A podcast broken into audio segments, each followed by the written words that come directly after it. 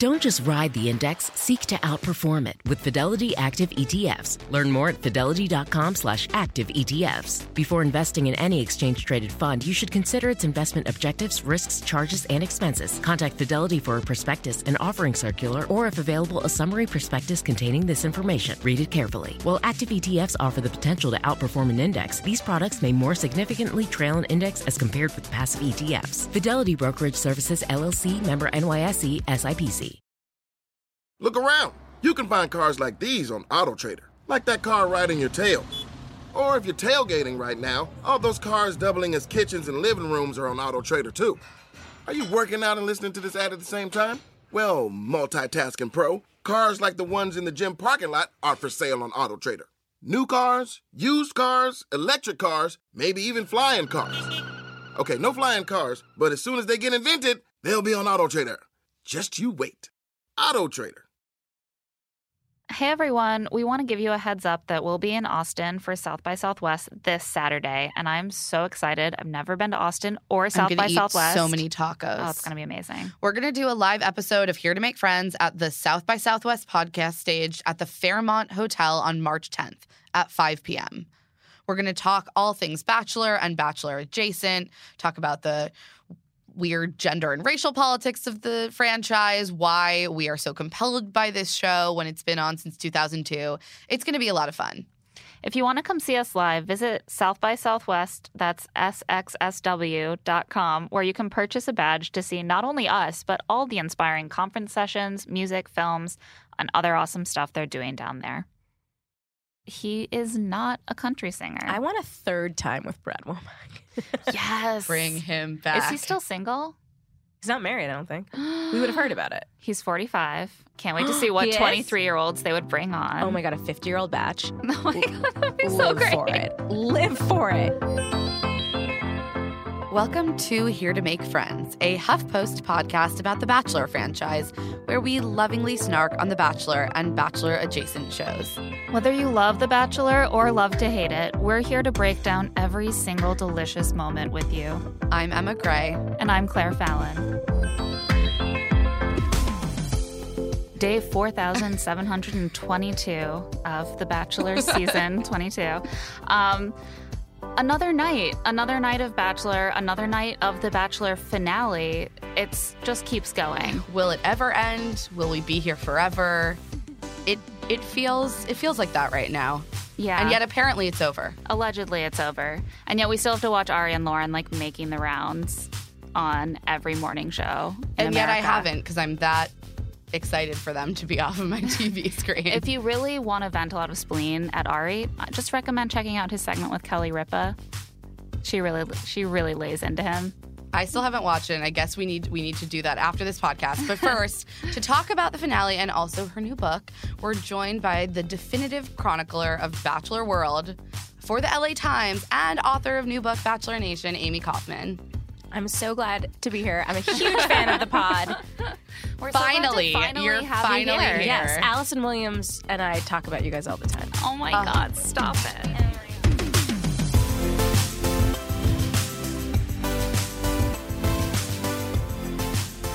We may or may not, the four of us, be on an email thread, an intermittent email thread that is very entertaining. Yes, and I'm glad that Allison, who was like one of the lone Arie fans out there, eventually changed her tune as the season unfolded. This was a rough season for an Arie fan. Just Real Charlene, rough. Charlene also, I think, like the finale was rough for her. Charlene was an Arie She- fan? Yes, she was a real Arie Arie defender. a lot of people I respect were Arie fans. wow. And it was sad to watch their hopes be completely shattered.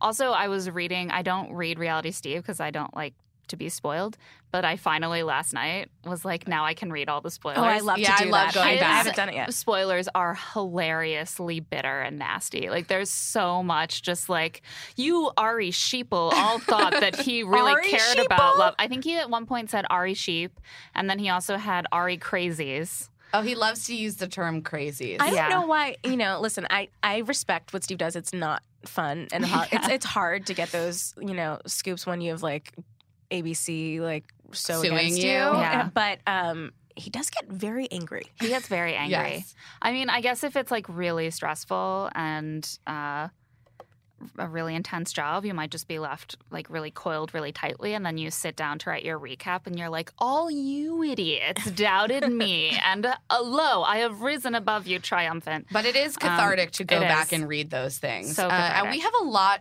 to get into. We thought we were just going to be talking about Amy's amazing new book, but unfortunately for, or fortunately for Yeah. you, Amy, you get know, to join us are to recap. I heard a lot of people, including my own friends in my bachelor group, like, "Oh my god, there's so much bachelor this week." I'm like, guys, do we not love this show? Like, what's happening? Shouldn't we be happy? I'm just like tired. I think with the Yeah. winter games, it was just so many hours, the winter so many games weeks is what in a killed row. that. The winter games pushed and me I over. loved the winter games. Oh my God, it was so good. I obsessed, and I that was just a pure, pure delight But for here's me. the thing: is I also love the Olympics. I also covered the Oscars this year. Right. I've had enough It's just a time with my. TV. I need space from it. I'm going on a vacation. and I'm not bringing my TV. Um, and th- it's not really that I don't want a two night finale.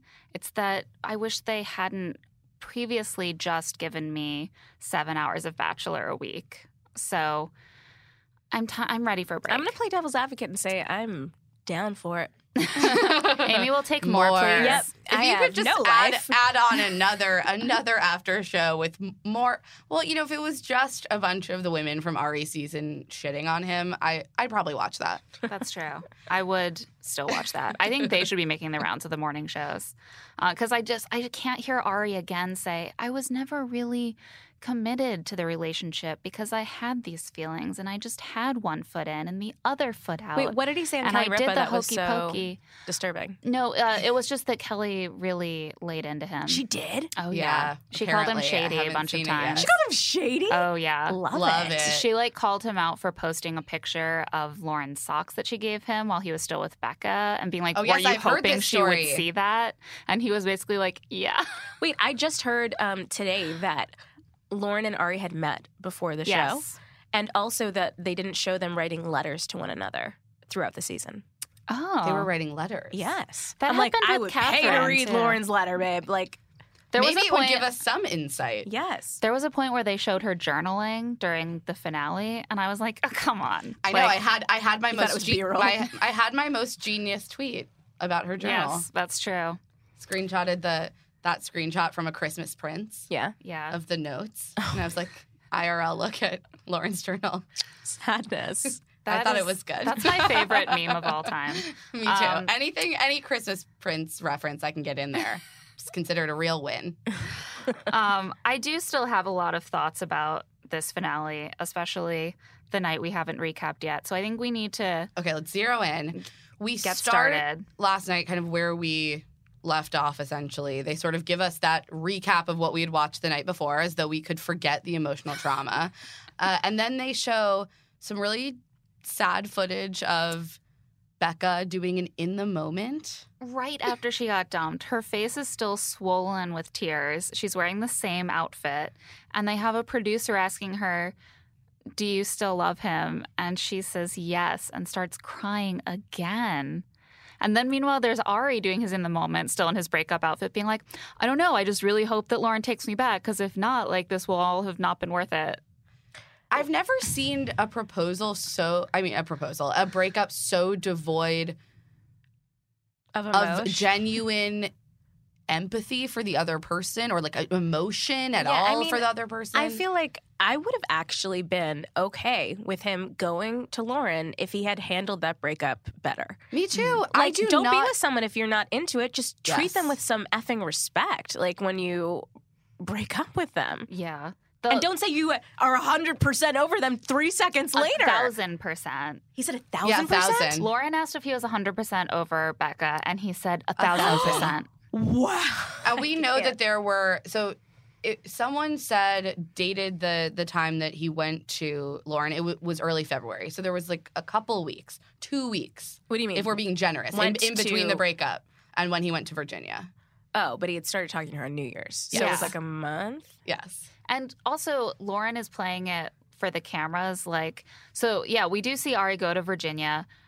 He knocks on the door, it opens. Lauren flings herself on his neck and then is like, I have a lot of hard questions for him before I decide whether I'm going to take him back. no hard questions.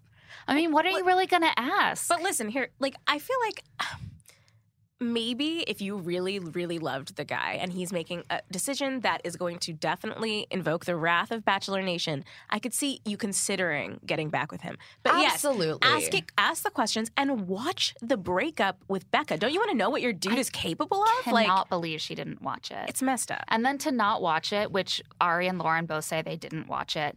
And then for Lauren to sit there and say, I know that he handled that breakup as respectfully as he possibly could. How can you know that? That you know less the- than everyone else watching. No, that was the only don't that, moment yeah. that, I was upset with her because generally I'm like I can have empathy for wanting to be with someone who has come back to you Yeah. after they broke your heart and saying I made a mistake, I love you. I completely get that. I do not fault her for getting back together with him.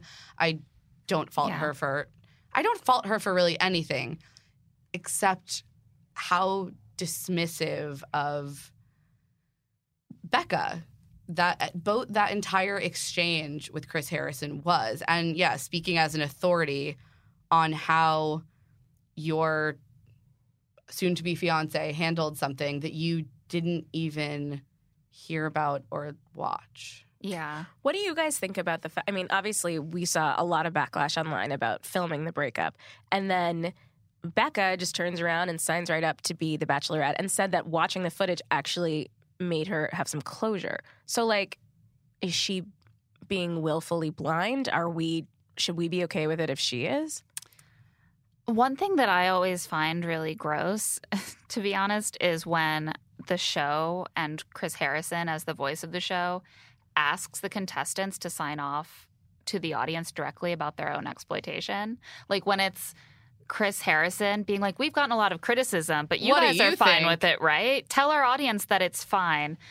Like have some some some confidence in your own show. Like if you need the victims Right. to defend the show, then you've already Admitted you're shown your doing cravenness. some- right. And that Exactly. was the same issue that I had with the way they ha- handled the Bachelor in Paradise stuff. Actually, was that it, they put it on the cast to outline consent and to defend whatever had happened, uh, and it felt like That's a such a good similar. point, it yeah. felt like a similar vibe last night, and I I do think that Becca is entitled to have conflicted feelings about it, and I understand that if she is going to be the Bachelorette, which people I saw some people being extremely critical of that decision.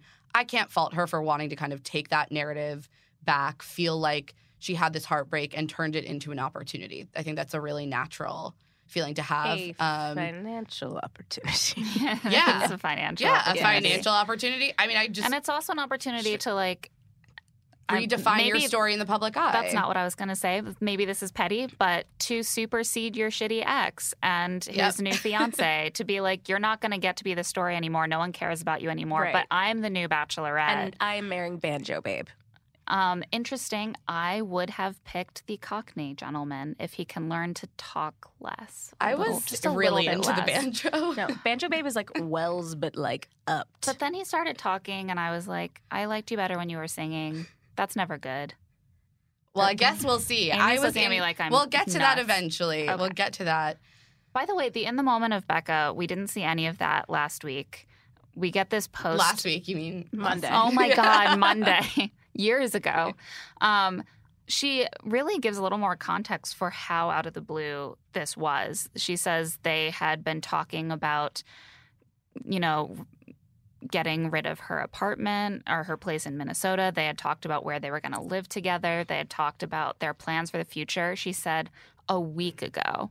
So, like, even after, in theory, Arie had talked to Lauren, he was still talking to Becca about making plans for the future. That is Yeah. why I don't buy his whole thing of, well, I was just so upfront and told Becca every step of the way. If you were setting up a call with Lauren and you said it was for closure, but in your mind you wanted to check if the door was still open, that's not being upfront. Right. And I think the one of the worst things, which the women who were on his season said at that end when they were all like sitting on each other's laps, was that he would not have maybe reached out to Lauren or sorry, he wouldn't have broken up with Becca if he didn't have the assurance that Lauren would get back with him. I mean, That's and he gnarly. basically said that because uh, when he is making his approach to Lauren in Virginia, he basically says that it would have all been for nothing and wouldn't have been worth it to go through the ba- breakup with Becca if Lauren didn't take him back. And I'm like, well, if you really didn't love her enough to be with her, then it would have been worth it to set her free. But it seems like it doesn't matter to you whether you're wasting her time. It doesn't Right. matter to you at all. Nothing that Arie said last night, and this is what really You guys are firing me up. I'm like, made me angry Man, at dude, he him. sucks. And I, I, God, I went into the finale truly trying to be like Emma.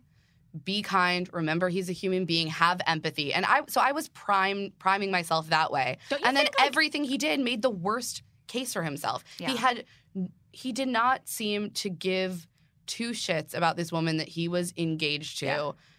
It was just, and I understand there's an element of relief when you when you go through a breakup and something you've been thinking about. Sure. Again, I'm trying to have all the empathy, and yet, at least if you're prepared, at least have something prepared that sounds as though you care about this person. At Uh, least show even, any like, emotion. I can't even And then- recap him anymore. And then I'm- when you are talking about your, you know, going when you're with your new fiance or having like a hashing out conversation, don't just throw Becca under the bus repeatedly. Yeah. That was crazy to me. I understand Lauren's questions. I think that it's kind of crazy to expect someone who's in love and who wants the man to come to them to be like, well, I'm really worried about, you know, my competition. Of course, Lauren really wanted to hear that he was committed to her, but he knew this was being filmed and that Becca would see it. And he chose to say with no hesitation that he was a thousand percent over Thousand Becca percent. a thousand percent. He showed. He, he, she was like, "Why would you pick Becca?" Oh, I just thought she'd be a good wife and mother. Oh, yes, that was the other thing. She's safe. She Right. would be a good. She a- seemed like she a seemed safe like a good, Meanwhile, a he good said, oh, wife. "Oh, Lauren can't utter a sentence before Rebecca." It's like whoever he's with, he's just trashing. I mean, Yeah. and then the proposal, you guys, like, I've never felt fewer emotions, and I'm a huge sucker. Is disgust an emotion? yeah, I'm a Yeah, huge sucker sure. too. I always get into the end, but it's like, no, no, no, no, no. You can't. I mean, even with Jason and Molly, I was like, Yeah. I felt like, oh my god, this is like emerging, and he really is troubled by it, and he He cried so much during that finale. I know that like we shouldn't judge people by everyone expresses emotions in different ways, but he this bro did not shed a tear the entire season. That is weird. That is weird. He's a sociopath. The most emotional he got was when he was being rejected, like by Jacqueline. Oh, did he cry during that? He, He got cried- misty and for he sure, cried when Becca and he begged her not to leave. And I think he did feel similarly with Becca, like it wasn't fair that he couldn't have her. Like there was a certain Right. degree of like peak instead of sadness that I don't know. It all just really bothered me. And the fact that when he sent Lauren home, that was such a striking contrast to when Jason sent Molly home that You mean Melissa? Oh, oh, yeah. because in that moment you see Jason being like I I feel like I've made the right decision and yet I'm having this overwhelming Physical emotional feeling of sadness. Yeah. And Arie sent Lauren home and it was sort of like I made my choice, so bye. I did. I have to say, I liked what Jason had to say last night, though. Yeah. because like it was a reminder in this moment where we were feeling really fired up of like listen do you remember when that happened with jason he was public enemy number one like he was the worst piece of scum alive and now we're like yay him and molly like i don't i just don't know if that will happen with arie because of the way he treated becca And I certainly think that if this plays out and Arie and Lauren kind of exit the spotlight and have their time together and end up being a really beautiful, successful couple, people will come back around. That's Mhm. just how this works. I of and I want to be really clear that none of my criticism of him is actually that he broke up with Becca Right. Yeah. and pursued Lauren. That is actually the kinder thing to do if you have that realization. It is a hard position to be in for The Bachelor. There is a ton of pressure to deliver that fairy tale ending. You are hyper aware that the public is going to be scrutinizing you, that the network's going to be scrutinizing you. I actually understand that. It's about the way that you handle yourself and the respect that you show to the two people who you are involving in this very public, messy, romantic thing. Yeah. And I feel like Jason had a lot more of that respect and showed showed that it pained him and it pained him on behalf of these two women whereas Arie everything he said felt incredibly selfish or lip service to reassure Lauren, but not even in a way that felt particularly empathetic towards what she might be going through. I don't Yeah. know. It was just very weird. And I wanted to connect to it and I didn't. And that made me sad because I like to s- Yeah, feel that's something. my favorite part. Honestly, Yeah. I mean, you know, dark, but like, I, I love when they're like, I, I love feeling that. Like, oh my god! And despite all the odds, all the crazy shit that I know happens on the show to make these people feel this way, I want it to work out. And when she just was like, definitely, I was like, that is not how one receives a proposal. They were already engaged. That's what is that true? That's what I mean. I've read that several places. I Oh, also didn't feel like that. she did not knew it was seem surprised at all. Yeah, she knew it was coming. She knew it was coming. So it just felt like a little performance they put on for us, which I can't imagine why you would want to do that given how we just saw what happened to his other proposals two months ago.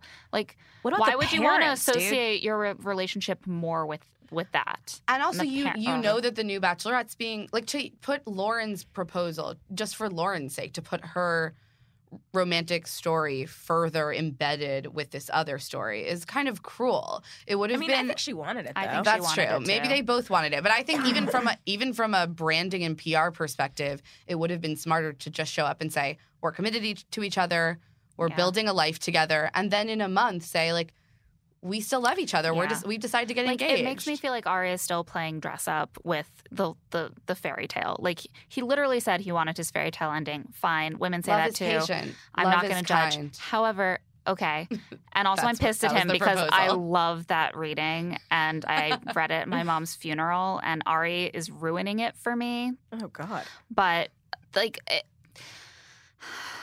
I have so much anger in my heart right now. I I've just never seen Claire this like I just can't. fired up. I, I can't imagine why you would want to further associate your relationship with with the the tackiness of how the end of this season has played out, and it, it creates the impression that you're still just trying to like slot a woman in there. Right, and that you're under the thumb of the show, frankly. I mean, all right. Which we all he seem like over Arie. Do you think Becca is going to be a good bachelorette? I'm optimistic. I'm kind of excited for her. And Claire and I are dead silent. you are not. I mean, I'm a little nervous because it really annoys me that she has a catchphrase already. what is it? Let's do the damn thing. Oh, that she said it twice. She says It's damn her a lot. Twitter bio. It is Yes, Caroline also said it in regard to Becca oh, being it's her Twitter bachelorette. bio? No. It says, "Let's do the damn thing." TM. Does it? Yes. you guys, I don't dislike Becca, but I'm worried that we are going to be saturated with damn things this whole season. That that scares me. All right. Well, that aside, I mean, I just hope that she's like a little bit more lively. Like, Mm. you know, I miss like a Kaitlyn. Like, I want someone fun to watch. Kaitlyn is like the only bachelorette who's ever been like that. Jillian. Jillian. Okay, I wasn't watching yet by then. Canadians bring that bring it down for us. Yeah. Um, I don't think Canadians really understand so much what it's like to be on American national television. They seem more unguarded. They're like, sure, I'm here. Who's really paying attention? Everyone is Right. paying attention. yeah. Um, I yeah. hope. I also hope that we see some more personality from her. I did think that the way she handled herself during the breakup indicated that she can be decisive. Uh-huh. She knows how to talk about her feelings. She can express herself during times of stress really, really well. And we saw none of that from Arie. So I think either way, it'll be a vast improvement. Um, she seems to, you know, have her life together, know the things that she wants. I just She do we know be that much about her, like other than I really don't her think ex? we like we got to see much of her this season. Her dates were always edited down in these really weird ways where we didn't get to see her really say much. Even by the end, I just felt like we had barely heard right. I anything think in the her. breakup episodes, we sort of saw the most of her Right. and the most personality. But I, it does make me wonder whether part of it is that her her dynamic with Arie sort of deadened her. But like the thing is, I mean, she, also I remember thinking from the beginning, like Becca does not really jump out to me, and then she's just up against Lauren, so of course I thought she was more interesting to watch, you know. But Right. like, I don't know, does that a Bachelorette make? Uh, I think we'll see. I think it depends who they've who they cast for the season, how she interacts with them, and if she can deliver some of those like drawing the line moments that we had from Rachel, which were really fun to watch. then I think she'll be okay. I mean, she also, or she could be really boring. I just don't Yeah. think we know until it starts because someone like Andi, for example, who I loved on Juan Pablo season, Right. I think she was, you know, she's uh, was is sort of a controlled person, and so when she was in the driver's seat. She was a little bit had less of that personality, I've so you don't know that- how people are going to react true. to it. I've said that like time and time again. The, the women who I think on paper, I'm like, I would love to hang out with her. Like Andi, don't do as well on TV because they're Yeah. just like they're too smart. They think about it too much, you know, like which isn't good for The Bachelor. Yeah, I think it's really hard to find that magical, like, that magical combination of personality traits that make someone pop on TV. And I do always look at, like, Ben Higgins, and I think on paper it doesn't make any sense to me that he was fun to watch. And yet I always had a lot of fun watching him. Right. He just has that kind of like host style quality that you need from a lead. And even if someone's really smart, has a lot of personality, if they don't have that natural hosting like vibe, they don't come off right as the lead. I have to say, like, I've never encountered a man who appeals to so many women other than Ben Higgins. yeah, there is something. v It's very confusing to me. I don't even know. I can't I mean, even to me, quite. it's not even romantic. He reminds me of a younger brother, but that, which is like not romantic at all. But I do just like what I like watching him. I just came from um, an interview with Nikki Glazer, who's a big Bachelor fan, and she said that she is such a crush on Ben that she um, had she reached out to Alon, who's a producer on the show, and asked that when she go she went to Denver for a comedy show that he reach out to her and see if they could go on a date. And it didn't work out. And she was like, But did you tell him that I'm like the comedian Nikki Glazer and like I'm interested in him and I kind of look like a different version of Lauren? and um, she was like, and he was like, No, I was trying to like play it low key for you.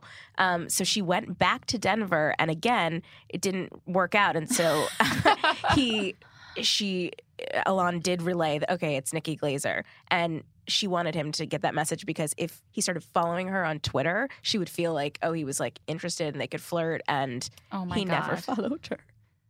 dating in the modern What? era is a lot. I know. I mean, that's a real loss for Ben, honestly. I agree. I was like sliding those DMs. She's like, I would if you followed me. I can't see Ben with a comedian. I don't think that's his personality type. me either. Sorry, Nikki. I think, you know, he likes a like, a bland blonde woman. Someone You with said it. someone listen, someone who runs a style blog. I don't know. I that's that's who I see him with. Um, but I'd like to think more of him. I I mean, I don't think there's anything wrong with that. I just don't think he'd be. I think that his personality would get drowned out by someone with a really strong comedic. And I think he, he's a lot of you know women friends with very strong personalities. so that That's does speak well for him. That's very Yeah. true. Ashley, yeah. strong personality. very strong. And you, personality. Ju- Juliet Litman, yeah. you know, another podcaster. They have a good dynamic. Yeah. Um, I Um, yeah, and Yuki, the most important. Yuki. Do we is is Yuki gonna come on Paradise, do you think? I would be surprised. Really?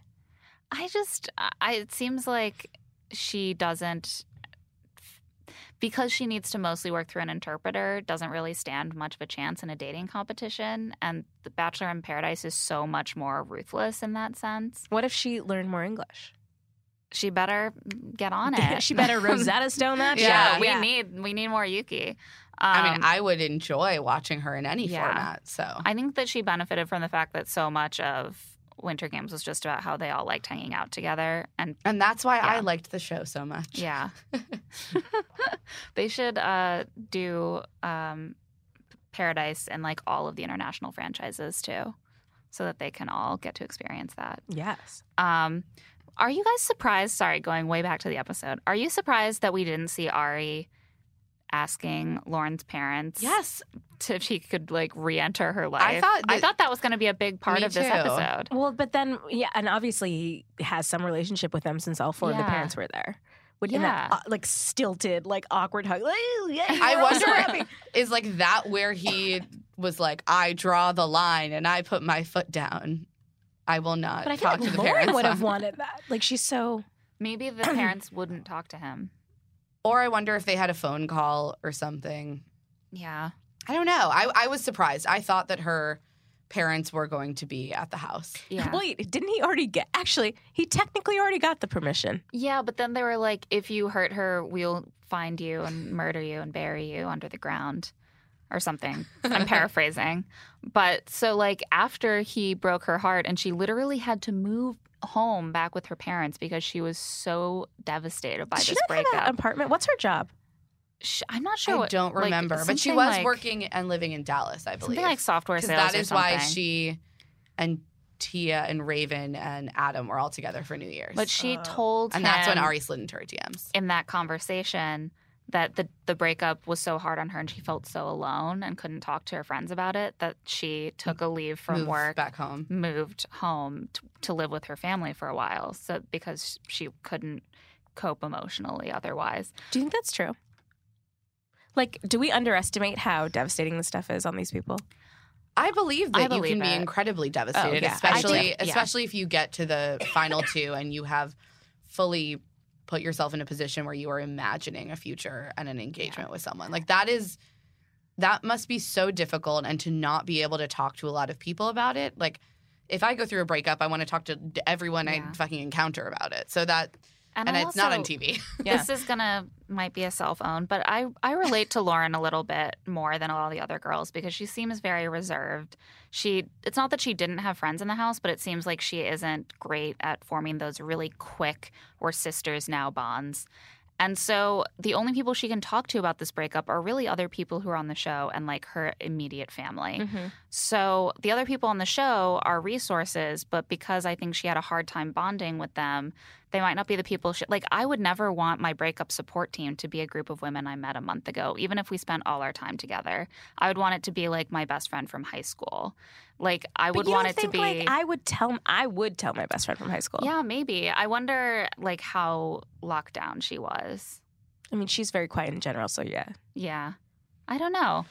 Also, if you are I- very, very close with your family, I can see wanting that to be a support system and just wanting to be, you know, even in a physical space, in a home with people that you could speak freely about this now stuff that we're with. thinking back on it, I am just thinking about how hesitant her mom was on that hometown, and I'm like, wow, for her to show up in the audience and be supportive, that is a big leap.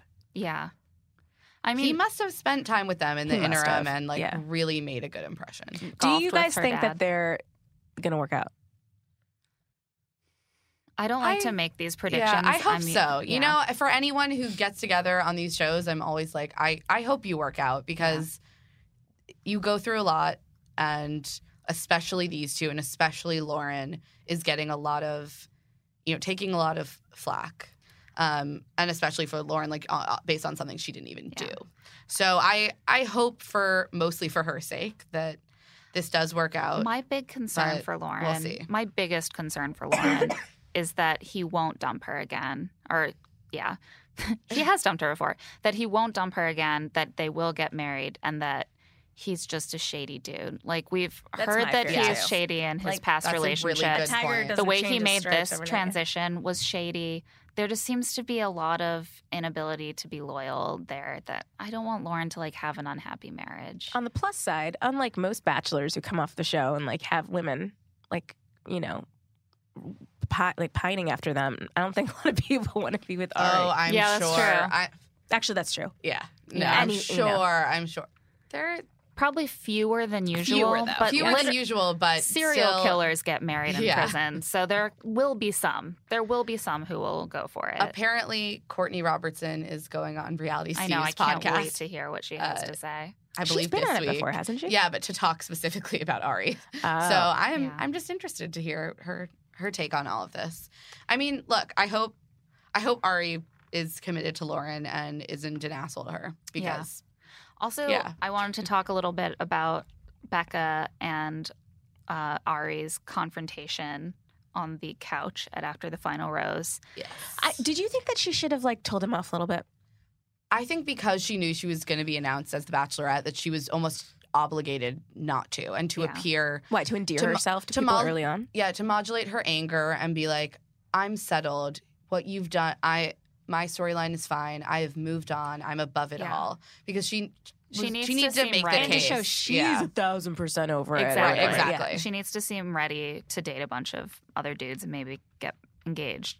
But I do think it was frustrating for a lot of people who were so angry on her behalf about something we just saw that we wanted her to voice that for us. We got that more instead from the other Becca and her other friends who The other Becca was really on one last night. yeah, She was she's a little on Twitter as well. She's just she's been going off. dragging Arie to hell.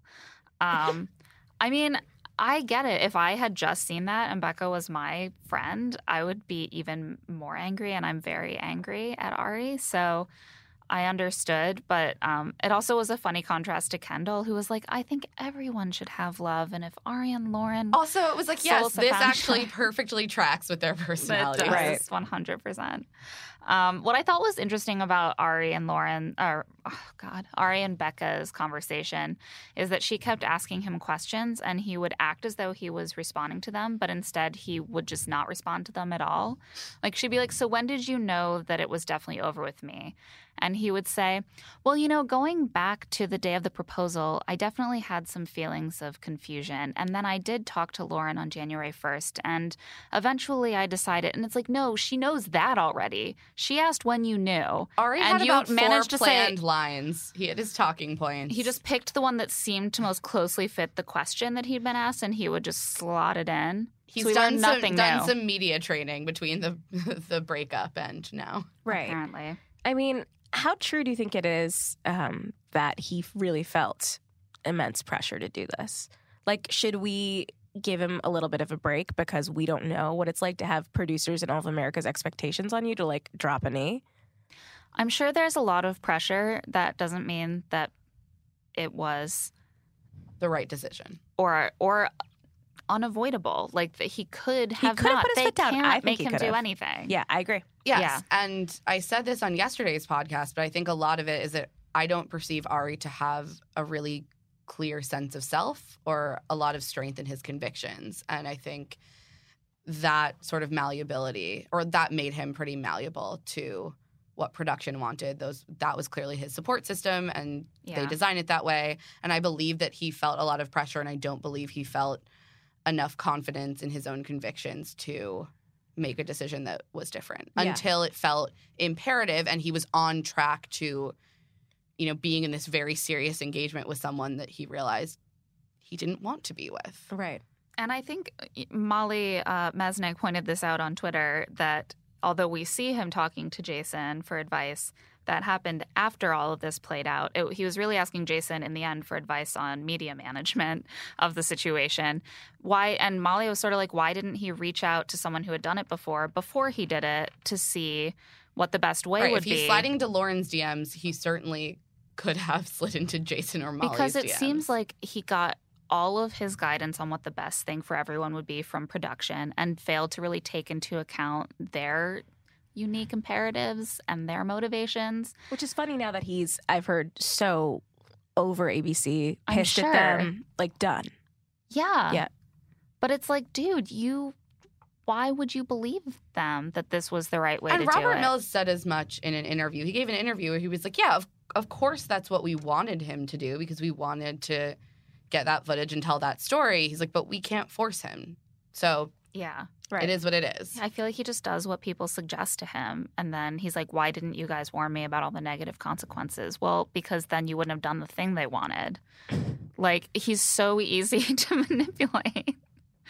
Um, which is funny because he's, I think, also kind of manipulative himself. So, In a, yeah, I know. I was talking about that with my friends. It's like he's the scariest kind of manip- manipulator because you're like, wait, I had no idea he was even doing anything. yeah. Like, what is happening? Suddenly, like, drops this bit. Like, he he delivers things with so little emotion that it's like you don't think he could even be plotting something out. Yeah. And he doesn't seem that smart. Like, it's like, it's not like he's like playing 14 dimensional chess. But I had this conversation, sort of an argument actually, with my husband about whether he was manipulative or whether he really felt the things. And I was like, those are not mutually exclusive. Right. Just because he felt those things doesn't mean that he didn't handle them in a way that manipulated other people to get the outcomes he wanted. And like the fact that you really felt like you should pick Becca and then you really felt like you wanted Lauren instead doesn't mean that you didn't manipulate them because of those feelings, or even use your genuine feelings to get what you wanted from them. So those are just I don't see why those are in opposition. I do believe that Arie really felt these things, and I also believe that he was manipulative and how this played out. I think those are I would completely agree with that assessment. and that's partly why I think he's able to be so manipulative without getting called on it that much because it seems like he's like being genuine and like he's not plotting. And he's not plotting and he is being genuine, but he's yeah, still manipulating. Maybe he's just people. more selfish than anything. Oh yeah. Yeah. Yes, I think a lot of it comes from selfishness, and he. I do think he struggles with empathy a little bit. Right. I mean, it's like when you say, you know, I, I hate that I hurt you. It's like I literally believe none, nothing you're saying. Yeah. He's so bad at like being convincing. Also, I believe that he hates that he hurt someone else because he knows that makes him, Him bad. look bad, right. But it, I don't think he hates that he hurt someone because he can empathize with the pain he might have caused Yeah. them. right. No. Yeah. He even said some, like when he was driving away um, from the breakup, he said some things like, I hate this for her. And I was like, that is the most detached way I've ever heard someone say, I feel horrible for breaking her heart. Mhm. Like, it's like, I hate that thing over there that is connected to that person. It's a, like, the parts aren't linking up for him emotionally. And I don't know if it's because he's just very reserved or if he's not thinking that much about what Becca's feeling, but it was really unsettling to watch. Um, and we should also mention that if you donated money to get Becca a drink, that is all going to a cancer charity. So That's cool. thanks, guys. Um, what about the billboards? Um, yeah, Who let's did talk about those those. billboards. Uh, okay, so I reached out to the billboard company yesterday. There are 17 billboards. Okay, can you And tell one is in everyone Times- listening oh, what yeah, the Times billboards are and where they are? So yesterday, these billboards popped up. Um, 17 of them. One in Times Square, four in LA, and the rest. were. I like want to go to. Times Square just Minnesota. to see I have it. a picture of it. I'll show you. Oh, after. great. um, and apparently, you know, the billboard company would just say an anonymous group of fans decided to support Becca and pay for these.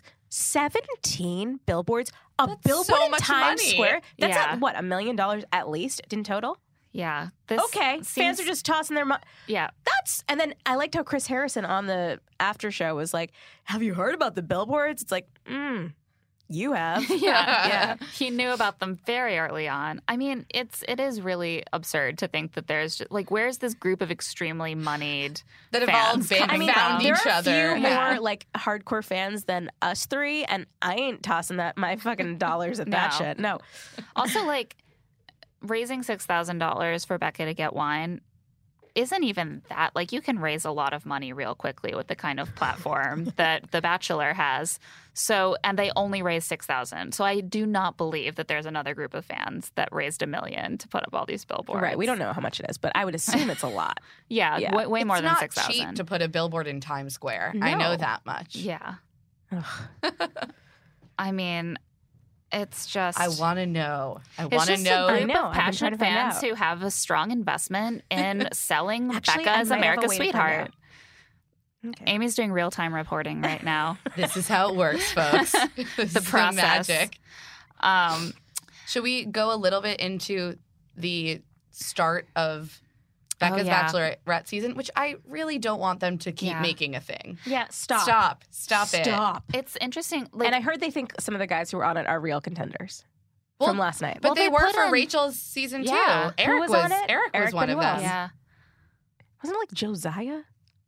Yeah, but he was certainly a character. I was surprised it wasn't throwaway guys. It wasn't people who like made no impression.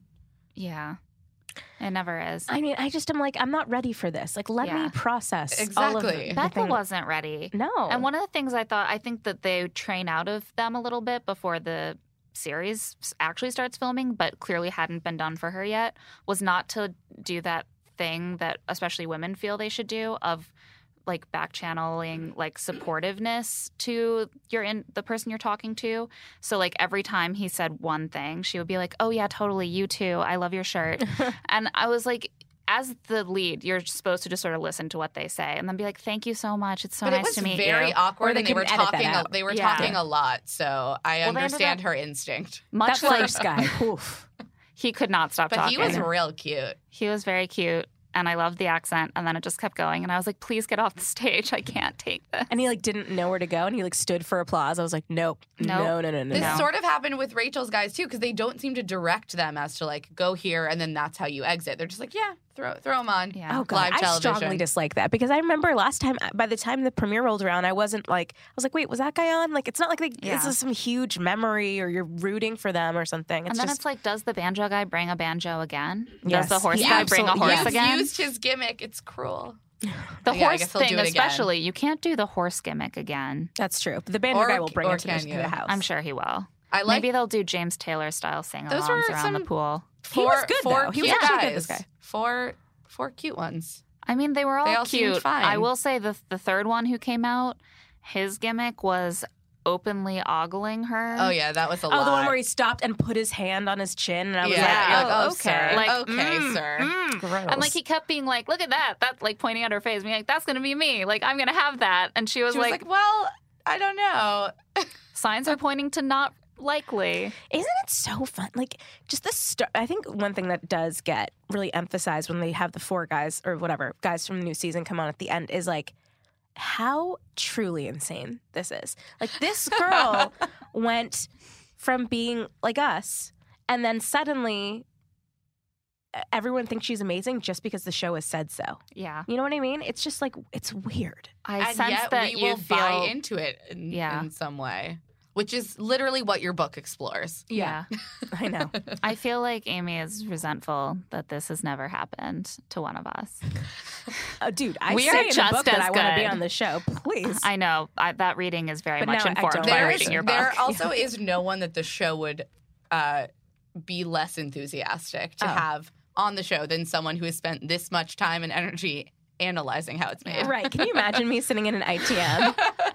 like, I'm not saying that. No, No. I see what you're doing. No, Right. I, I know all about this. Uh huh. Okay. You're And gonna I'm not on my period. that. Thank you Yeah. so much. Yeah.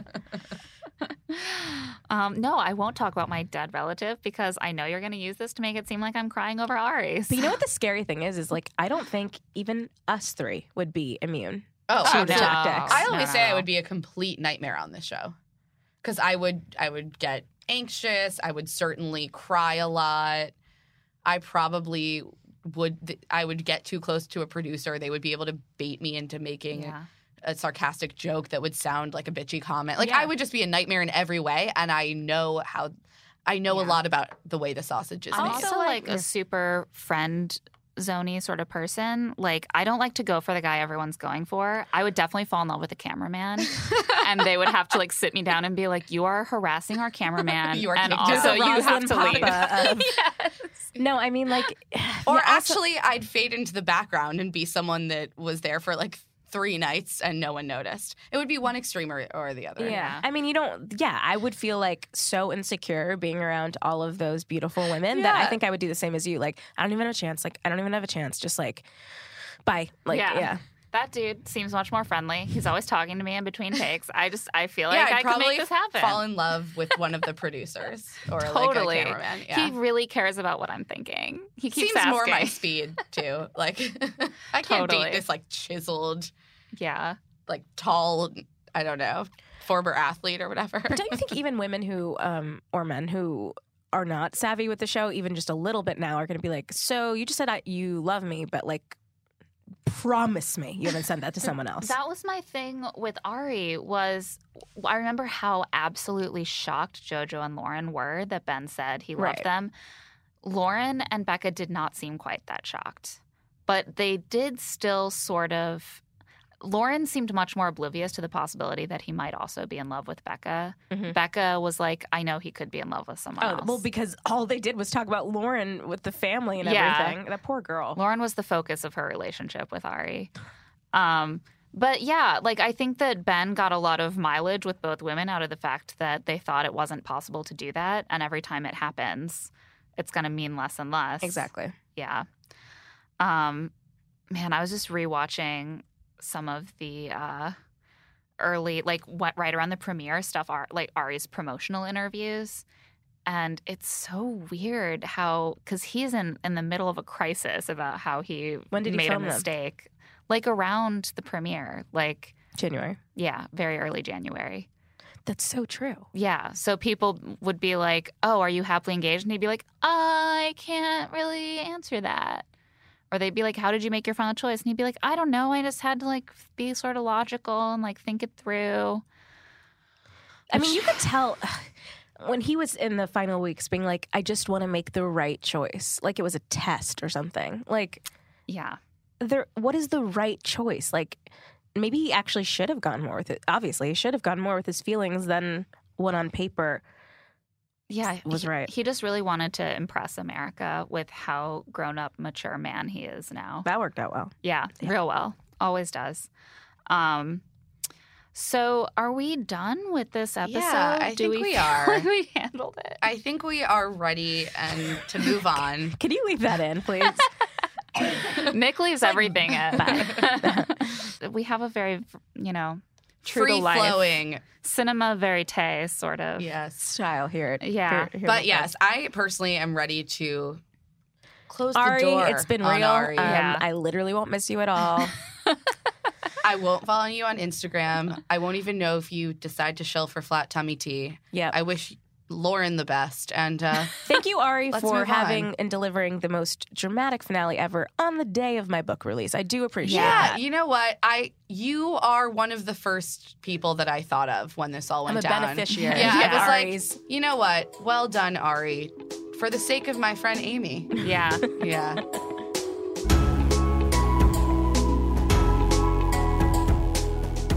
We're going to take a quick break, but we'll be back to talk to Amy Kaufman about her amazing new book.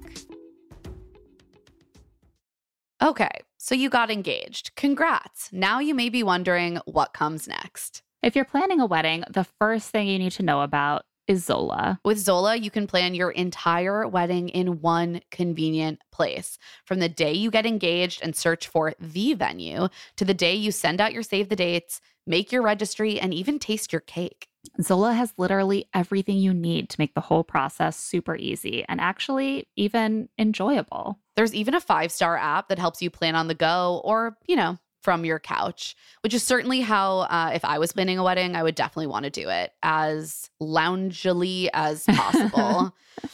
So important. I also just know myself. I I know that planning any kind of event, like even a birthday party, can get very stressful. And so it's been really cool to see friends use Zola. It really seems to make everything a lot less stressful. And as a frequent wedding attender, I love to be able to hop on that Zola registry and just purchase a gift. Easy peasy. I know I've done it. I won't forget. Thank you, Zola. Yeah, everything's all in the same place. It's perfect. Start planning at Zola.com. That's Z O L A.com. I am so glad that it's finally warming up. And it also means that I just want to have fun this summer and I don't want to be worrying about meal prep.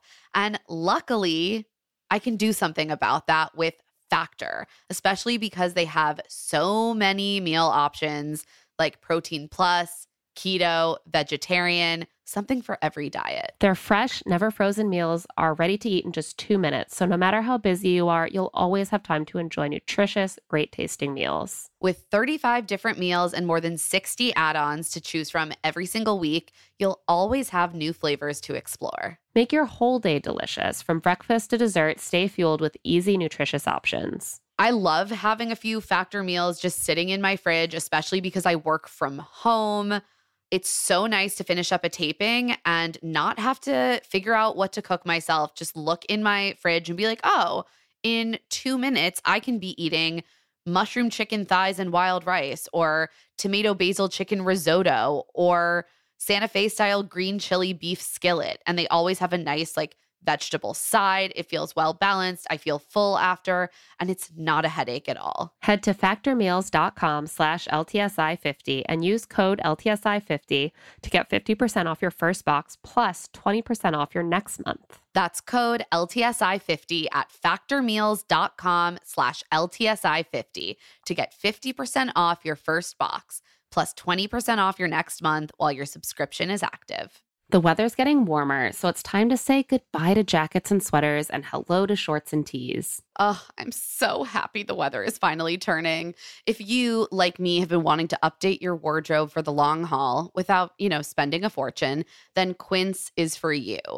You can build up a lineup of timeless pieces that will keep you looking effortlessly chic year after year. Like premium European linen dresses, blouses, and shorts from $30, washable silk tops timeless 14 karat gold jewelry, and so much more. And the best part all Quince items are priced 50 to 80% less than similar brands. By partnering directly with top factories, Quince cuts out the cost of the middleman and passes those savings right on to you. And Quince only works with factories that use safe, ethical, and responsible manufacturing practices, as well as premium fabrics and finishes. I love Quince for all these staples. I mean, linen is my favorite summer fabric. They have so many amazing linen staples. I also found my new go to, like, summer running around to the playground and the coffee shop bag. It's the pebbled Italian leather front sling bag. I can just fit a wallet and my phone and my AirPods in it, maybe some lip balm. Absolutely perfect. I'm so obsessed with it. And the price was exactly what I wanted to. Get warm weather ready with Quince. Go to quince.com slash LTSI for free shipping on your order and 365 day returns. That's Q-U-I-N-C-E dot com slash LTSI to get free shipping and 365 day returns. Q-U-I-N-C-E dot com slash LTSI.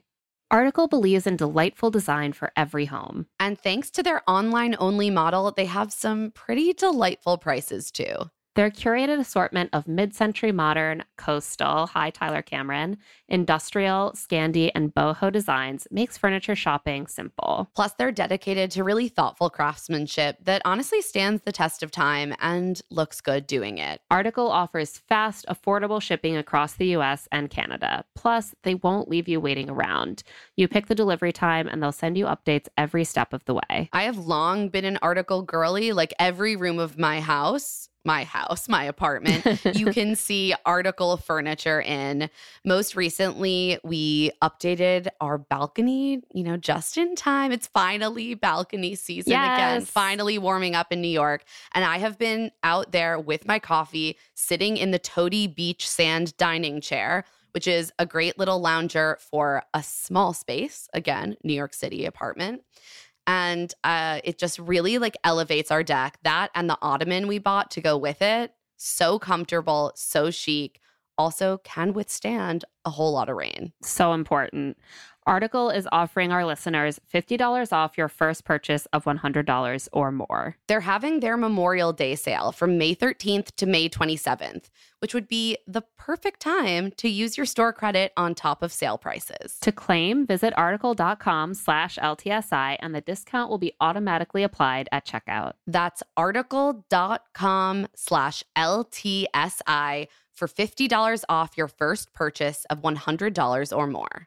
Springtime vibes are in the air, and when you bring in some of the beautiful flowers that are blooming, you probably want to smell the flowers, not the litter box. But thanks to Pretty Litter, you'll be able to smell those spring flowers all you want. Nothing beats Pretty Litter's ability to instantly trap odors. It's ultra absorbent, it's lightweight, low dust, and one six pound bag works for up to a month. Pretty Litter's crystals change color to indicate early signs of potential illnesses in your cat. And if all of that wasn't enough, Pretty Litter ships free right to your door. You'll never run out, you won't have huge kitty litter bags taking up space, and even better, you won't have to lug those huge tubs from the store to your car or the subway and into your house. Our producer Talon has been using Pretty Litter and he just raves about how great it is, how easy it is to scoop, how much better it smells. I mean, the health monitor aspect gives so much peace of mind. He's a big fan and we know that you will be too. Go to prettylitter.com slash LTSI to save 20% on your first order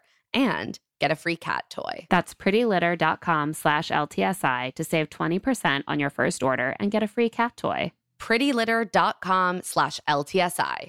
Terms and conditions apply. See site for details.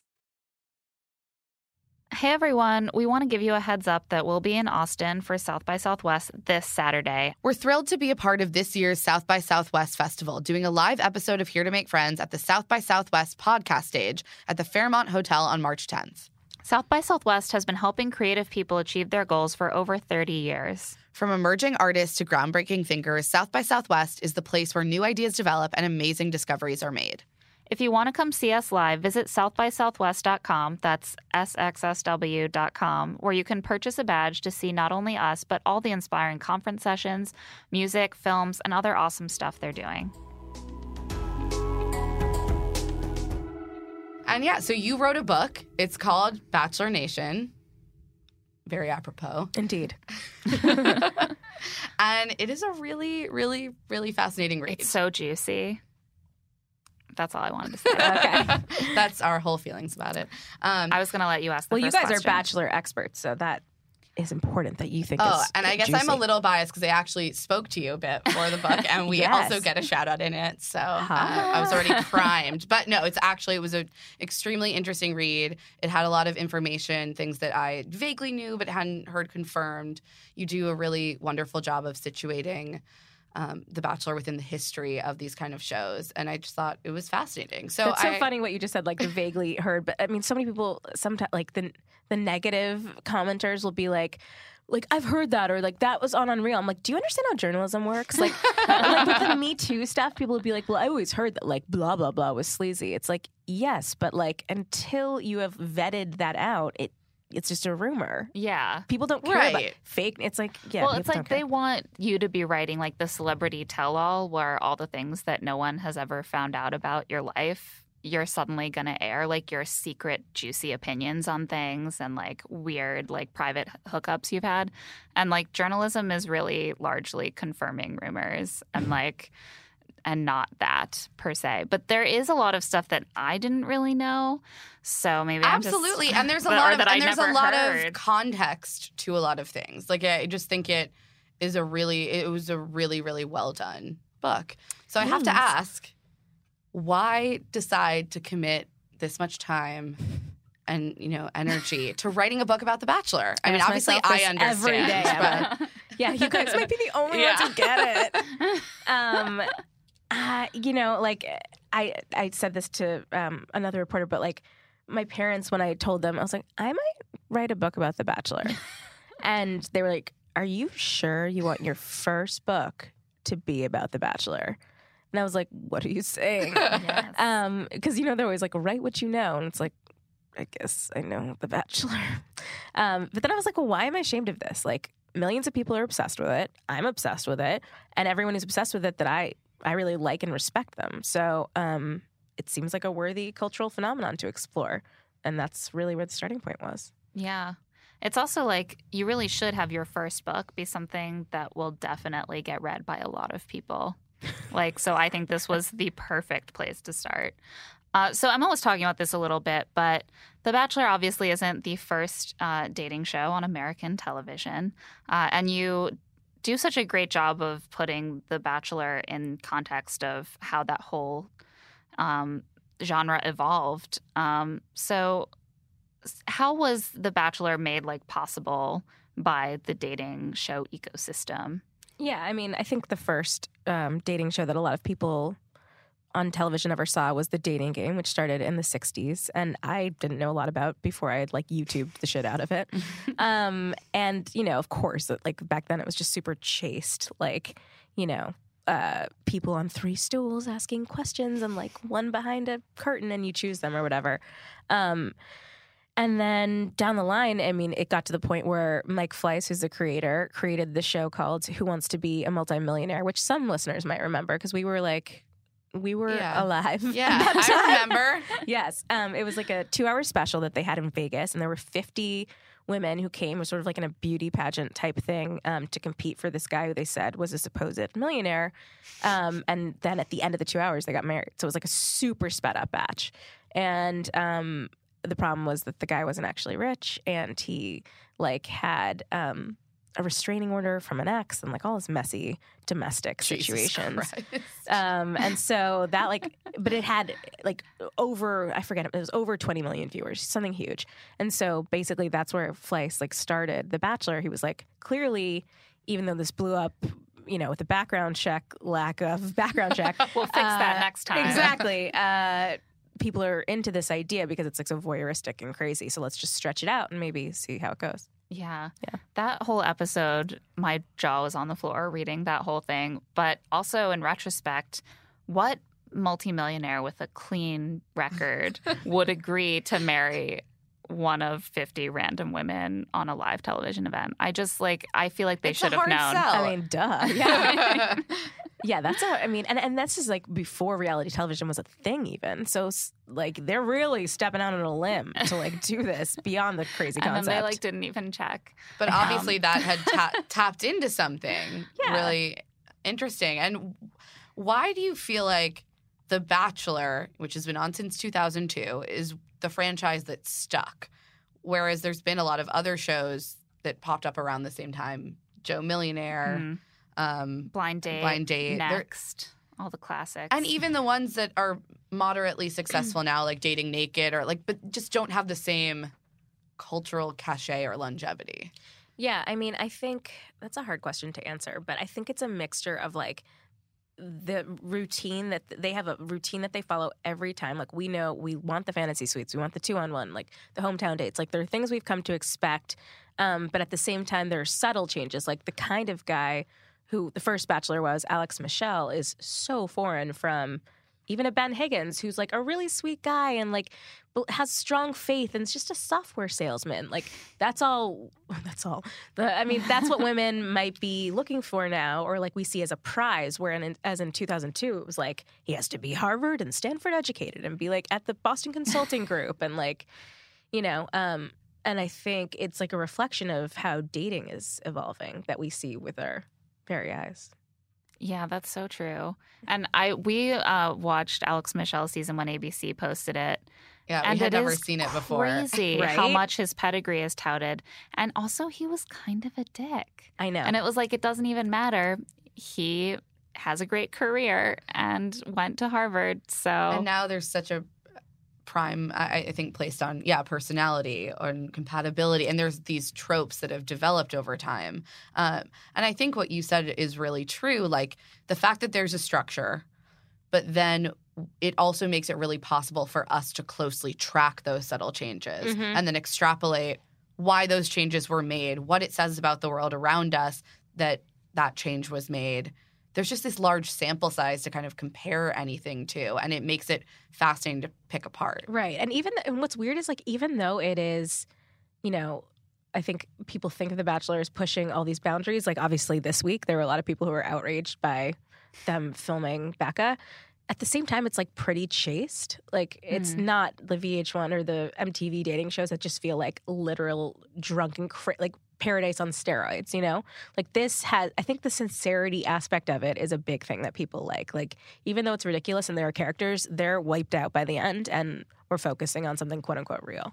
What's interesting to me, like watching Bachelor Winter Games, is how contestants from other like international franchises were shocked by the expectation that. Yeah. of making out on TV, of going into a fantasy suite where it's implied that they might have sex. So, like, our most chaste dating show to the rest of the world is just a complete bacchanal. I know. like an orgy. I found that so because I do associate The Bachelor with like old fashioned sweetness. Yeah, yeah. me too. I'm like, they can close the door to the fantasy suite and perhaps we'll hear a noise, but nothing more. Yeah. We heard them giggling. How racy. I know. I, it used to actually be more racy, I think. Like, you remember Jillian in the hot tub? Well, you didn't watch that, but like, No. they would I've be gone like, back straddling. Like, there was, you know, There was a lot more intense hot tub action for like a period of time. I feel like Yeah. Ben Flajnik's season had a lot of that too. Betty F. Gotta love him. It's hard for me to imagine. And I, you know what? I have watched Ben's season, and yet I still, in retrospect, I'm like, who wants to watch Ben make out with people intensely in a hot tub? Ben Flanick? Yeah. Why does everyone hate him? I don't hate him. He and in fact he's closer than the normal bachelor type to someone I would date. He- That's that's I think why I responded to him. Same way Mhm. with Andy. I'm like, okay, that seems like a normal guy that I would know. Yeah, He's not exactly. like Seems a like someone weird, I would be friends a with. macho or- Texan bar owner or something. But I am used to there being the people I watch make out on TV. They are beautiful celebrities, and then there are the people I'd be friends with, and I don't want to make them watch them make out on TV. And that there's a little bit of that divide that I think exists less in other cultures. Like if you watch British TV, Mhm. it's so much more similar to seeing a real person. But um, yeah, I, I guess I saw Ben as just too too relatable to to hump someone. That's actually in a hot how tub. I saw Nick. Interesting. Because It I saw because he started out like that, Yeah. and by the time he was on the show, yeah, he'd like buffed up and looked better. But he was Yeah. like, it- He needed to look like someone guy, who yeah. would make out on TV. Yeah. Nick's evolution on the show is has been something to see. Yes. Um, oh, and yeah. So spe- speaking of some of our favorite Bachelor alums, who you got a lot of interviews. Who were your favorite people to talk to who had been on the show? I love Clare Crawley, and I'm glad that she had the Bachelor Winter Games um, sort of comeback because I, I I so enjoyed talking to her. Like I thought she had a lot of perspective on her experience, um, and she's someone that was a quick go to for like a who's a crazy person on The Bachelor. You know, like Yeah. people are like, oh, she talked to a raccoon. Like she put up with so much crap from Juan Pablo, and, and like I think she actually has gained a lot of perspective um, in the years since, and. Uh, you know, hearing the way that they represented her sleeping with Juan Pablo in the ocean and all of that, and you think like, well, why would she be with someone who treated her that way? Like, it was just nice to hear someone walk me through that. yeah. What did she say about that? she said that first of all, she did not sleep with him in the ocean, a thousand percent, um, and that uh, the, the- the- I mean, I don't know how deep to get into this, but like, remember, this is a deep cut for for our real fans out there. When she um, got in the helicopter ride with him towards the end, and um, they didn't film it, but he said something to her that was incredibly offensive, and we just didn't know what it was. What it was was he said, she said like, okay, we're off camera, we're getting to the end. Can you give me a sense of like, is this going to happen for us? Like, are we going to be together? And he was like, I don't know, but I really like effing you. Yeah. what a stand up guy. Yep. Wow. What a freaking gem that, that dude is. And so I was like, girl, why did you not walk away? But that just speaks to like where you are at in your head because you can't text, I can't text you and be like, dude, he said this. Like, is that a deal breaker? Or like, which I would think you would know, but you know, you have a producer to go to and they're like, I think it's fine. Yeah. They're like, aren't you flattered that he liked having sex Right, with like- you? he liked it. That's good. That's a compliment. Right. That means well, that's he how wants she to saw keep it. having sex Yeah. with you for the rest of his life. She's like, well, he thinks I'm hot. Like, you know, I mean, it's not not a compliment on right. its face. Just add a little bit of, and I would also like to It's marry con- you. contextually not a great comment. It's not that it's like bad always to tell someone you like sleeping with them. Like, Yeah. that can be a great compliment. But yes, I think everyone gets gets where we're going with that. Well, also because he had that whole um, conversation with her after the ocean, where he said that it was disrespectful to his daughter that she took him into the ocean with her. Yeah, he just turn that around. That was not real. cool. Oh, real That's slimy. where I really God, started to he hate him. Sucks. Yeah, he's just the worst. I tried to get him so hard for the book, but he's never talked about. He's done. Well, that was he's going to be our, our next question. Like, who did you wish that you would have gotten to I mean, speak so to? many people, but like um, Trista, 'cause she's the OG. Oh, she- yeah, yeah. she wouldn't didn't- talk. She wouldn't talk. We like exchanged a few emails, but then it just sort of dropped off. Like I feel like she might have asked for approval, and Mhm. um, and I mean, obviously Alex Michel too. Who's like my white whale because he's he's disappeared and no one knows where he is. Um, and he doesn't like even go to ABC reunions and stuff. So That was amazing. Well, it must have been the 20th anniversary of The Bachelor, where they had like a wedding special or something, and they brought all the Bachelor, the old Was that Bachelors Sean and back. Catherine's wedding where they Yes. brought everyone back? and, And they Jade did- and Tanner's. they Chris did. Harrison did a little bit where he was like running down the street trying to find Alex Michel. yes, Like, it what was happened to amazing. Alex? I know. I wanted Alex, and then um, Brad Womack. He Mhm. because he was the first to reject people, but he wrote me back like the nicest email that I almost wasn't even mad. He was like so polite, and he was like, "Dear Amy." Thank you so much for thinking of me. Like, he's like, The Bachelor was a very interesting experience. And like, I'm not saying it was bad, but I truly have tried to move on. And like, I'm having a, you know, I want to have a strong career. And like, I just can't say yes to this opportunity or something. We're I was like, like, oh. oh, It is an opportunity. you know, as a you. journalist, you start to really appreciate the art of a kind rejection. Email. Indeed. I mean, it was better than the people who were like, pay me or I'll do it then. Like, Like that's not how this, this Works. Works. Cool. Yeah. What is Brad Womack's career? He owns like three bars in Texas. Okay. Yeah. It's very hard for me to get my head around the fact that he is not a country singer based on his name That's and so his true. Yeah. visual Wow. Brad appearance. that is Paisley real. mixed with Lee Ann Womack. Yes, Okay. that's it. Okay. Yeah. Um, and he sort of comes off like one when you first see him, but he is not a country singer. I want a third time with Brad Womack. yes. Bring him back. Is he still single? He's not married, I don't think. We would have heard about it. He's 45. Can't wait to see what He is? 23 year olds they would bring on. Oh my god, a 50 year old batch. Oh my God, that'd be so Live great. for it. Live for it. They would have to recruit from the Our Time dating app for seniors, which they should. That would be amazing. I would watch a senior bachelor. One hundred percent. 100%. Um, so, have you heard at all from like ABC pr- or production about the book? I have not. The only thing I've heard is in articles I've done, which obviously good journalists did reach out to them about claims in my book, and it. I think like they told USA Today, um, we have no comment. Mhm. So that seems to be their stance. They're trying to act like it doesn't exist, and I guess I'm cool with that. Yeah, that's fair. Um, speaking of those news articles, uh, one little tidbit that really blew up this past week was that apparently the most common reason people are eliminated from the contestant pool is that they have herpes. Right. Was that really shocking to you? No, it wasn't. I said this Yeah, too. I didn't feel like it was that surprising. No, to Dutton, like when I because when I first saw the headline, I was like, oh, for the for the excerpt of the book. This came from an excerpt in the book, and they were like, the most common STD on The Bachelor, and like why people are rejected. And I was like, oh, that's salacious. Wish, Yeah. wish maybe that wasn't the choice. Also, the most common STD.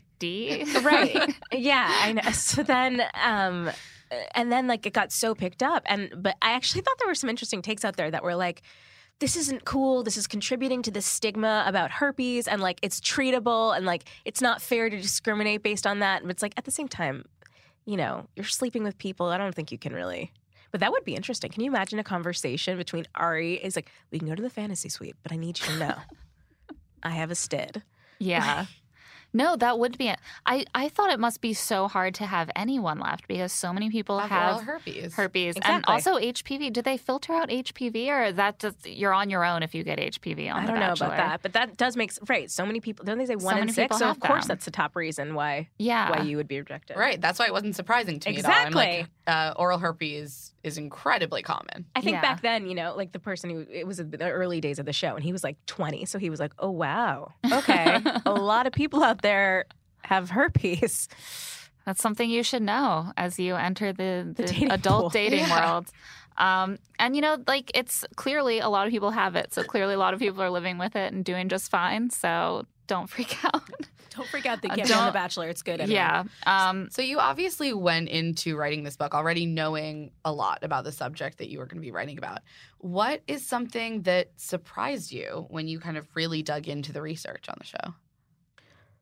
Um, just like If anything. understanding the mindset more of like why would you do like what we were just talking about with Clare. Like why didn't you just walk off? Like what what is wrong with you? Have some sp- self-respect or like why would you say I love you before you know you're ready? Like just understanding that this is not a normal world situation and that like you say things because you are in a crazy environment. And I guess I had more empathy for them because of that and also just like understood how you could get to that place through a lot of not manipulation but convincing you know prodding f- friendship flirting a lot of things combined Yeah, well, you talk a little bit more because I that was one of the most interesting aspects of the book for me is kind of the mindset, the way that the situations that are set up on The Bachelor create a mindset that is primed for love. Like, what? Can you go into that a little bit? Yeah, one of the most interesting things I learned was about this like bridge study where um they basically it's like so the producers call the dates that we would never want to go on adrenaline dates. So that would be like the one Vanessa went on with the parabolic flight where she like vomited, or like climbing up the side of a bridge or whatever, or bungee jumping, um, and that. I- think you guys probably noticed after the couples do the couples who do those dates seem to bond in a way that like others don't, and that's because of literal things that are happening in our brain that were proven in this one study done many years ago, um, where they had someone walk across a lower bridge, men walk across a lower bridge, and then walk across a much higher bridge, and at the end of it, they met a woman who had been placed there, and had some sort of conversation with her, and they ended up like they got her number and stuff. Everyone was given her information, and they ended up calling the woman who they saw on the end of the high bridge. Like almost all of them did, and no one from the lower bridge. Which is to say, like your when your adrenaline is in that state, like you you feel like you're in love. You literally feel that way. So they are literally crafting situations between that, between the fact that the producers are their only, you know, confidants. Mm-hmm. Right. You're just primed to emote. You're primed to be in this bubble where you're convinced that you're feeling these really intense. And I guess you are feeling these really intense emotions. Yeah, and you guys know how it feels when you like are just infatuated with someone in the beginning. Like you don't feel sane sometimes because of all the chemicals and like feeling, you know, things that are happening in your brain. And it's it's that plus all of the like, you know, producer stuff that just makes you go cray cray. Yeah. Yeah. It's it's a toxic stew of emotions. Did they really have any adrenaline dates on this season? Was it I was thinking as you were saying that that they did not. I, I wonder feel if like it's Arie oh, demanded. the bumper date. The bumper date. but that also was a group date. Like I That's feel true. like the a real I think the They didn't closest have the is one-on-one, when Seinne went um windsurfing or whatever. which we didn't even see uh, almost yeah, we any didn't really see of. it, and I don't think that it had that. If Sam didn't seem scared by it, I think often the adrenaline date they pick someone who'll be really psychologically affected by it. Um, so, one question that you try to answer in the book is why do so many millions of people watch this show with so much dedication? Um, What would you guys? I l- would love to hear your guys' answer to that. Your guys. we're not being interviewed here. Oh, Um, it's I- harder than you think, right? To yeah, explain it, it is. It is hard, and I always think that it's a handful of things. I think it can be um, a, a really safe form of escapism where the stakes feel high, but they're actually low. Uh, with within the context of the world, you can sort of escape from the news and feel like you're delving into someone else's narrative. Um, I also think that there is some sort of really base appeal to seeing love and dating, which are incredibly complex and things that can cause people a lot of pain and turmoil, simplified down to a format where you're you know you're going to get an emotionally satisfying arc at the end. I, mm-hmm. I have an answer. I think it's like being a fan of a sports team where you sit down to watch, you know with a certain degree of certainty what the structure is going to be of what you watch play out, but you will expect to be surprised by the results. And that I think is something that works to sustain sports fandoms. And then you start to identify with the community around it and it becomes self sustaining. I think that sort of played out with The Bachelor. Yeah. I think there's, I mean, I agree with you. There's a lot of elements that go into it, but uh, one of the big ones is that we're all, this is something we've all gone through. Like, we've all dated. We haven't gone on Survivor and tried to, like, you know, build a fire. We haven't gone on Top Chef and, like, we're not gourm- gourmands.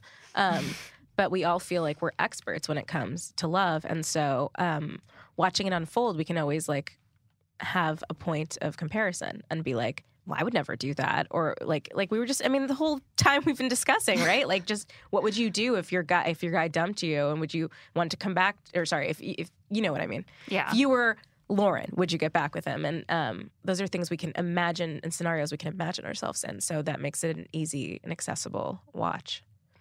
And I think that that is a perfect note for us to wrap this up on. Um, Amy, where can people find your book? They can find it um, on Amazon. It's called Bachelor Nation. And you can find me on Twitter at Amy K in LA, and I'll be sharing any news about it. Not Amy Kinla. Nope. Everyone. Amy Kins. Amy K in LA. I just got that. See? Yeah. Sorry. It's okay. I see it now. I see it so clearly. Well, thank you so much for coming here, both to recap and talk about your book, Double Duty. Yay. Thanks, guys. This was a delight. Yeah, come back anytime you're in New York. Sounds good. I'll do it. And that's it for Here to Make Friends. Thanks to our guest, Amy Kaufman, and of course, our producer, Nick Offenberg. Now is a great time to find Here to Make Friends on Apple Podcasts to subscribe and give us a rating. We're also on Facebook and Instagram. And you can find both Emma and I on Twitter and Instagram. I'm at Claire E. Fallon. And I'm at Emma Lady Rose, or you can send us an email at here to make friends at huffpost.com. Thanks for listening. We'll be back soon with our recording from South by Southwest.